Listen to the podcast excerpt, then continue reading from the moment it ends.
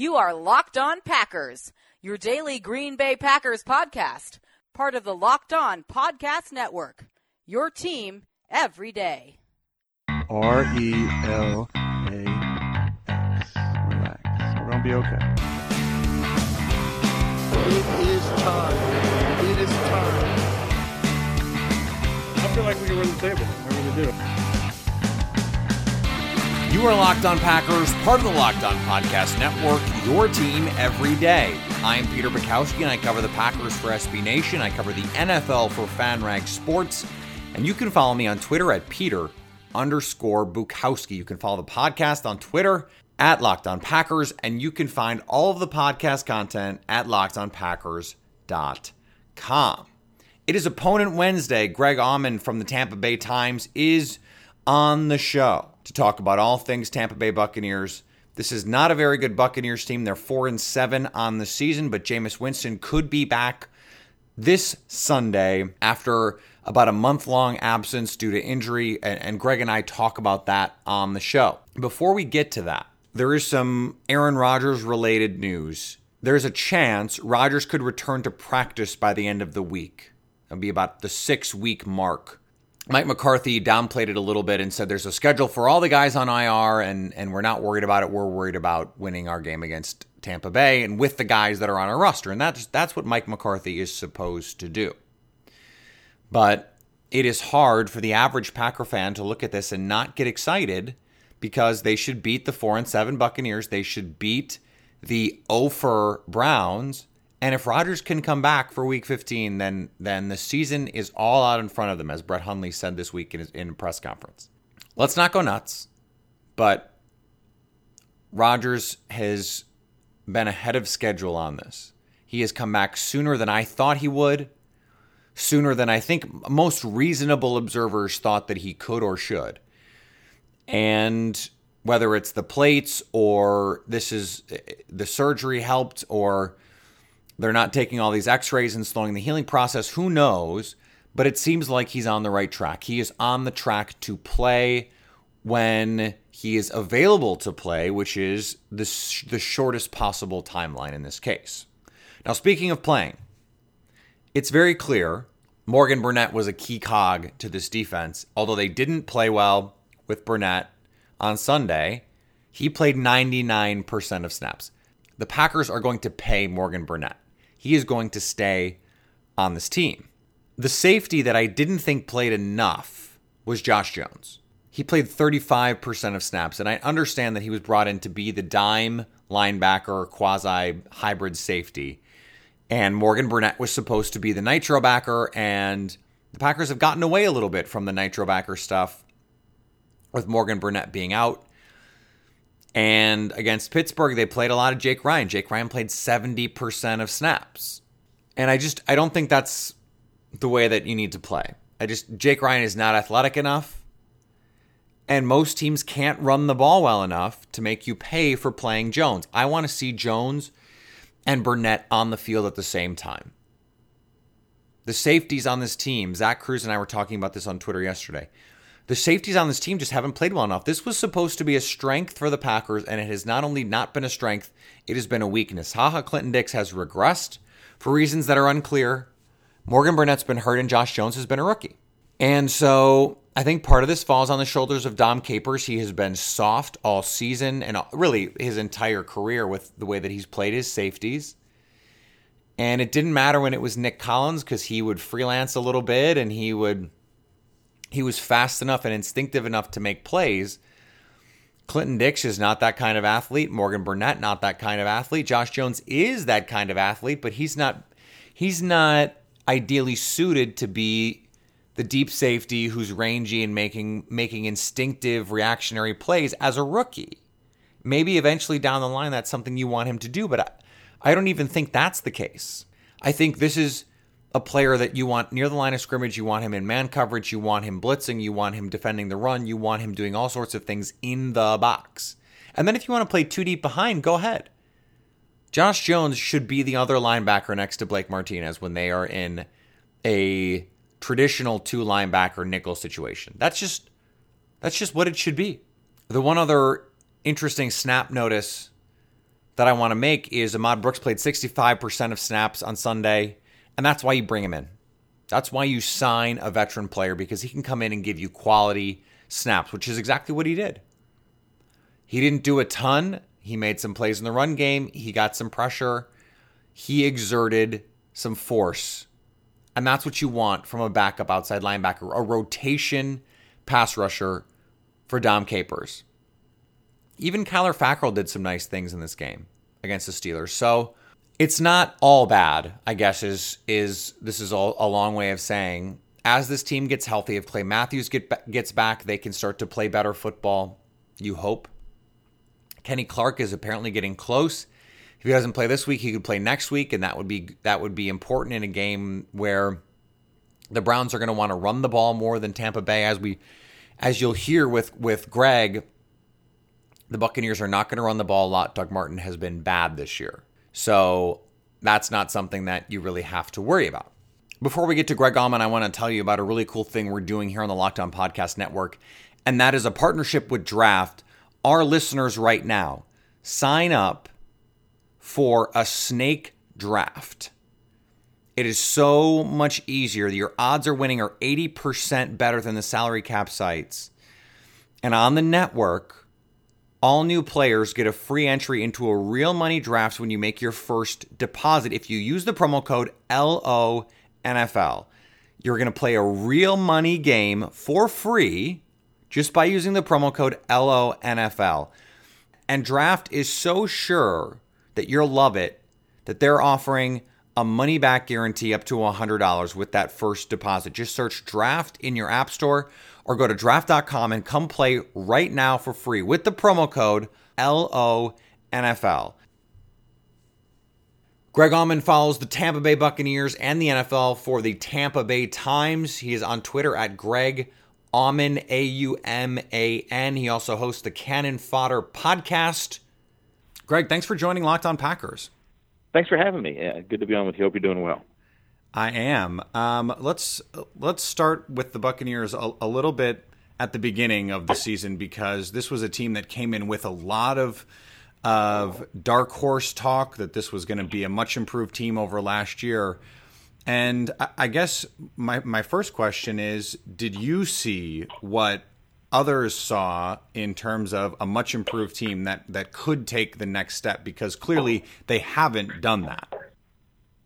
Yeah, I mean, I think I thought this was a team that, that could be better than last year when they were nine and seven, and I, I guess was concerned about the schedule just because it always was a daunting schedule with a lot of good teams, uh, a lot of good quarterbacks on it. So, uh, yeah, I mean, I would have thought this was either a nine and seven or a ten and six team. I thought they'd be right in the thick for for a wild card. I, I didn't really think they would uh, win the division. I, I don't know that I expected the the Saints and Panthers to be the two at the top right now. right. But uh, yeah, no, I think like most people, I thought they'd be improved and in a position to uh, to get a playoff berth for the first time in you know nine ten years. But uh, yeah, it just you know it hasn't been there for a lot of reasons, and I, I think it probably starts with Jameis Winston being hurt, and you know sure. you get a two and one start, and then your quarterback gets hurt, and when for a lot of teams, once that happens, everything else kind of goes out the window. They haven't been nearly uh, the defense they've needed to be too. Yeah, and and how much? I mean, it, this is sort of impossible to know. But the the situation with the the storms and the bye week, I mean, that not playing week one and then having to play 15 straight, when maybe one of those games is a game that Jameis Winston could have sat a week and and now you're another game behind. I mean, this was there's some weirdness in this season too. Yeah, I mean, I I wouldn't put too much. I mean, they would have played the first 10 games of the season in a row, right. whether they had that bye or not. So so whether Jameis gets hurt in week four or not probably didn't have much to do with Hurricane Irma, but uh, it did kind of start the season off on an odd note. Uh, I think again, I mean Miami's a game they won in week 11. Had they had that win in week one, if they're three and one to start the year, that's a different kind of momentum. Um, but again, it's one of those where this defense is a is not a playoff team defense, right? And I don't know that any level of hurricane or, or not hurricane would have changed that. So uh, you know, set things off on an odd note. And, and again, playing 16 games in a row, they're they're dinged up the way a team that that hasn't had a bye since week one would be right now. Uh, and that's where they're probably feeling it the most is, is just the the physical wear and tear of playing right now, uh, 11 games in a row. Has there been, I mean, the disappointment part of it, I think, has probably been nationally the biggest storyline um, for for casual fans, certainly for my audience. But is there something that, that we're missing that we're not seeing that, that maybe is has gone a little bit under the radar in terms of something that has been important, whether it's a player progressing in an important way or coaching or, or something of that nature? Yeah, I mean, there's there's probably five different things I would point to. I mean, I think most people in terms of the confidence they had in this team, pointed to the defense and right. the progress they made in the second half of last year with Mike Smith and understanding his scheme. You know, they had a five win five game win streak in the second half of last season, mm-hmm. and the defense was really a big part of that. And, and I think there was understandably the expectation that they could start this year where they finished off last year in terms of guys being on the same page, understanding where to be, how to play this defense the way Mike Smith wants it and unfortunately, and, and for whatever reason, with largely the same personnel, they've regressed in a bad way. Um, this was the number one defense in the NFL on third downs last year, and they're the absolute worst defense in the NFL on third downs now. Wow. Uh, they're giving up 49% conversions, which would be the highest in Bucks history. Uh, that's a lot of bad defenses yeah. that are worse than, and uh, and even offensively. I mean, Jameis Winston probably wasn't as sharp as they would have liked even before he got hurt. Uh, the run game has not been there at all. You know, for all the talk in the off season uh, about potentially drafting a running back, you know, they they trusted that Doug Martin would get back to the form he had, and I think uh, there's a lot more to why they haven't been a good running team than Doug Martin. Uh, but I mean, he again, as he was last year, is statistically one of the worst backs in the NFL. Yeah, Tampa Bay not a good red zone defense either. They're they're a little bit below middle of the pack. So if you're a, bad third down defense and a bad red zone defense, you're going to be a bad defense, and and Packer fans know that uh, as well as anybody. O- offensively, there was supposed to be another, you know, aside from Jameis Winston potentially taking a step, and you mentioned that he hasn't been healthy, hasn't been as sharp as as expectations were for him. But Mike Evans, it seemed like he had ascended to this mantle of one of the elite guys in the league. You bring in DeSean Jackson, you draft OJ Howard, and it's like, okay, let's go and we haven't really seen that from this offense. No, no, they're they're not in any way right now statistically better than they were a year ago. And yeah, the expectation was, wow, this embarrassment of riches. How are they going to keep all these people busy with all these targets downfield? Uh, you know, Mike Evans, you know, hasn't had a touchdown in the last four games, hasn't had a hundred yard game all year. DeSean Jackson has the lowest average per catch in his career.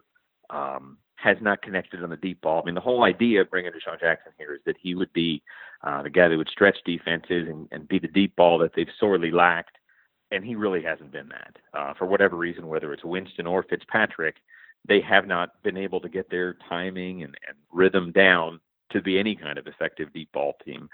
Um, you know, OJ Howard's had moments. He's got four touchdowns. So, I mean, you don't, you don't want to discount what OJ Howard has done, but he's been uneven. Um, had two touchdowns in one game. You know, went a full month without really doing much of anything at the start of the year. So they like him. I think he'll definitely be a big part of their future. Um, but a lot of Howard's production has kind of just come at the expense of what Cam Brate did last year. Um, Cam Brate came out the gates and had touchdowns in four games in a row. Looked like he's going to be a lot like last year when he tied to the NFL lead in touchdowns. And he's basically disappeared in the last month. I mean, he has four catches total in the last four games, no touchdowns, 37 yards in four games. So Offensively, again, I think some of it's that the line hasn't been as good as they want. Um, they're dealing with multiple issues at quarterback, obviously. Uh, but no, this this hasn't been the step forward that they had hoped it would be. We'll get back to Greg in just a second, but I want to remind you to check out Locked On Bucks this week. The Buccaneers, not just the Bucks. Check out both the, the Locked On Buccaneers podcast and the Locked On Bucs podcast. We are now in full NBA swing. LeBron James got ejected last night. The NBA is really, really fun. And if you're struggling with this Packer season, the NBA is a great way to sublimate some of your rage for this season. But also the Locked On Bucs, meaning the Locked On Buccaneers podcast for the Tampa Bay perspective on this week. And you should always keep it locked on Bucs, locked on NBA, and locked on NFL. All right, back to the interview. It sounded like you were describing a rookie tight end. So I, I think we have been a little bit too too quick to point out like, oh, what an impact player he could be. When when tight end is a, is a really tough position for rookies to play because you have to know the blocking schemes, you have to know the routes, you have to know a lot and more than most rookies have to handle. So from that standpoint, yeah, we had done that. And actually, back in the summer, had looked at you know your your first round draft picks over the last 10, 15 years, and anything more than about 400 yards is a great rookie year for a, a rookie tight end. I mean, his four touchdowns are going to put him among the best in the last decade. I mean, Hunter Henry Yeah. had a great number last year. Obviously, you have the the Gronkowskis and such that are are complete outliers. right? But no, for the most part, he, he's kind of been overall uh, what you'd hope a, a rookie tight end would be, and and just will continue to grow. But again, it just on aggregate, their offense hasn't taken the step forward they needed it to be. What's the latest with Jameis Winston and his health? Um, he will practice on Wednesday. Um, you know, took three weeks off. Um, you know, had played through injury for basically three and a half games, um, and had modest success at times. Second half against Buffalo had a great half, but most of the time was not efficient, was not moving the offense consistently. So they shut it down. Uh, Fitzpatrick has played well in the last three games. They're two and one you know, with a 34 year old backup quarterback. Uh, but no, the plan was uh, he got evaluated yesterday. Uh, they kind of put him through some rehab work. If he's not sore today, uh, he'll take all the reps tomorrow with the plan of him uh, playing at Lambeau on Sunday. And so, if you're if you're the Packers defense, how what is the most effective way to attack this this Buccaneers offense, A- and and I guess vice versa? How do you think they will attack this Packers defense with Jameis Winston? Yeah, I mean the offensive line um, has not been able to establish the run consistently at all. Um, Doug Martin's in concussion protocol, so they probably won't have their starting running back. I don't know that that really hurts them from a production standpoint, just because the backups have probably outperformed Doug for the most part. Um, didn't do much Sunday. Uh, I mean, they were able to, you know, play with Atlanta, but I mean, Peyton Barber as a backup had I think five carries for seven yards. Uh, Jacquizz Rogers had maybe eight for 31, which isn't too bad. But between the two of them, um, you know, they they're going to try. Uh, they're going to try and establish the run first and foremost. Um, they're going to run on first and second down and try and set up reasonable third down passing situations. But again, I mean, Mike Evans has been inconsistent. Uh, missed on two touchdown balls in Atlanta that he probably could have caught. Uh, DeSean Jackson had eight catches on Sunday, but only for 60 yards, which is like the lowest average he's had in any game in his career when he's had that many catches. Uh, so no, I mean, I Wow. think Green Bay, um, you know, I think Green Bay probably is playing with a little bit more confidence after what they did Sunday night.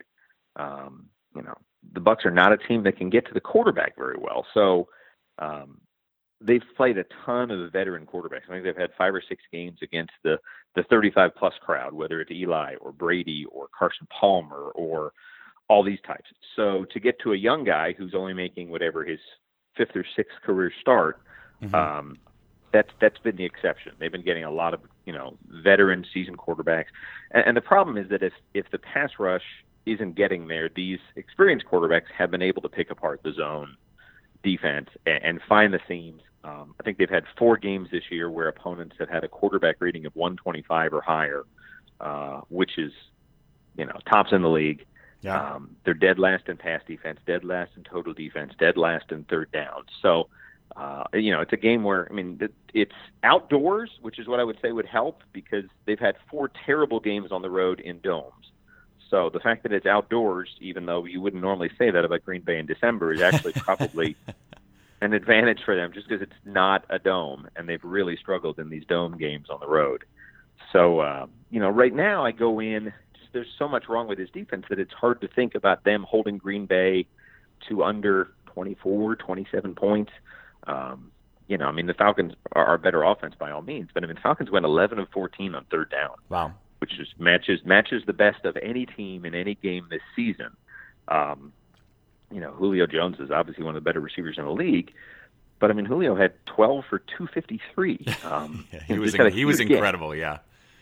Yeah, so you go in thinking, okay, you know, they don't want their best. You know, you don't want to get beat by what they do best, and and they uh, they kind of took a a different approach to Julio than most teams do, um, but and tried a lot of different things, all of which didn't work. So I'll, I'll be curious to see. Um, you know, I think the quarterback's not nearly as dangerous, but you think about the receivers they line up with on Sunday in Green Bay. Packers present a lot of problems. So uh, big challenge for this defense to try and get back and play close to the level uh, of where they want to be. Yeah. Do you do you, I mean it's early in the week still. So do you without without making you have you know have a prediction without knowing about what the situation is going to be health wise with everyone? How, just how, give me your your initial feel for how the game is going to go. Right now, there's there's a ton of injuries, and I think that that's probably the biggest dynamic. Yeah. Uh, getting Winston back, you would think would give them more of a chance just to outscore the Packers, if you will. Um, Mm-hmm. But we don't know. Is he going to come back and play like Jameis Winston in Week One, or is he going to play like a guy that hasn't played in four weeks and wasn't playing all that well when he did? So Winston is probably the single biggest wild card in this. Is just not knowing what he's capable of coming back to in his first game back from injury. If he is in fact healthy and has kind of the fresh legs of having no practice for three weeks, um, maybe they can keep up. And right now, I tend to think this is a game that the Packers probably win uh, about 31 to 20 or something like that. Like like win fairly easily. Um, you know this this Bucks offense has been terrible in the first half. Um, they they haven't scored a touchdown in the first half of six of their last seven games.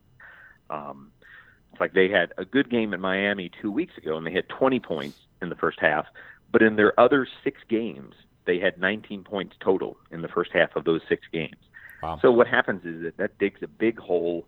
Uh, you have no chance to have any kind of run game in the second half if you're playing, you know, two touchdowns down. Um, so they've actually put up a decent amount of yards in these comeback attempts, trying to stay with teams on the road, um, but have you know have come up short. This was a good road team a year ago, and they really haven't been this year. So um, there's a, like I said, a ton of injury injury questions. They have four guys in the injury in concussion protocol. There's another four that either missed the game Sunday or left the game with injury. Three of their starting five offensive linemen left the game with injury and came back. So there's literally probably about ten guys that are question marks from an injury standpoint. And even if they had, you know, half of them, they'd be operating pretty shorthanded in Green Bay, and that's not a place you want to go at, at less than full strength. Yeah, it was interesting to hear you talk about the the defense facing uh, a younger quarterback as opposed to a longtime veteran, and and on the other side, Brett Hundley has only played above average by the numbers defenses in his starts this season. So this will be the first not only sub average defense, but the first you know bottom tier defense that Right. he's played. So it's sort of um, you know, one team feels like they're getting a reprieve, and so does the other in this case. So um, that'll be an interesting dynamic to see uh, how that plays out on Sunday. Greg, uh, tell my audience where they can find more of your work. Oh, sure. Uh, main thing is TampaBay.com. That's the website for the Tampa Bay Times. Um, we got a podcast there uh, every weekday. Uh, lots of stories, obviously. I'm on Twitter, just at my name, at Greg Auman, G R E G A U M A N. And thanks again for having me. Thanks for coming on. I want to thank Greg again for joining Locked On Packers. Remember, you can follow him on Twitter at Greg Auman. Cannon Fodder Podcast, Tampa Bay Times. It's all there for you this week, especially. Tampa Bay used to be a common opponent when they used to be in the old NFC Central. It's now the NFC North, which means a team in Tampa cannot be in the NFC North. So, um, the, the in fact, Tampa Bay has only gone to Lambeau Field twice in the last 15 years. That seems impossible. But it's true. They've only been to Lambeau twice in the last 15 years, and they've lost 14 of the last 15 games on the road against Green Bay. This is I'm I'm stealing this right from Greg's Twitter feed, by the way. So hat tip to him for these stats. Another another great nugget from his Twitter feed. Temperature for the Packers expected to be 42 degrees in Green Bay. The Buccaneers are 1 in 10 all time when it's 48 or colder at kickoff, 6 and 8 when it's 49 or warmer. So that is a historically speaking a bad omen. Brought to you by Greg Auman. See what I did there? All right, next 2 days we're going to get you updated on the latest injury information. Obviously, the Aaron Rodgers stuff doesn't matter for this week specifically because he can't play. He can't play this week. He can't play next week. So it doesn't matter for this week. He's not going to help anyone beat the Buccaneers. Although I did float the idea. It came out that that Sean McVay was feeding audibles to Jared Goff in his helmet because that communication system doesn't get cut off until the 15 second mark on the play clock. And I thought, I had mentioned this to Jason Hirschhorn a couple weeks ago. I said, you know, why don't they, why don't they run a lot of what college teams do? And that is, you line up, you look to the sidelines, and the sideline gives you hand signals for audibles. Well, why not line up and let Rodgers look at what's going on, stay engaged in the game, and relay some hand signals to Brett Hundley? Why not? Now, Mike McCarthy's never going to do it, but why not? I think it'd be fun. I think it could work, frankly. And I'm surprised more teams don't do it. The fact that this seems revolutionary that Sean McVay would would give some audibles that they because they get to the line right away. They go essentially tempo every time. The coach they get lined up and the coach says, "Okay, well, this is what we're going to do." And the quarterback can spend less time trying to figure out what's going on with the defenses and more time figuring out where he's going to put the ball. It's it's a brilliant move, I think, and I'm surprised more teams haven't done it. Packers aren't going to do it, so sort of irrelevant for this podcast, but uh, an interesting factoid nonetheless. We'll break down the Tampa Bay Buccaneers in more depth tomorrow. We're going to go deep into that roster, what they look like, where the matchups are, where the weaknesses are, where the strengths are, and then Friday we'll give you an update podcast with injuries and everything you need to know to get set for Sunday in a critical game for the Green Bay Packers. Their playoff hopes are on life support. They are hanging by a thread, whatever metaphor you want to use, but they are still alive, and you can't win five in a row unless you win one in a row. So they have to win on Sunday. We'll see if they do. And you need to stay locked on Packers.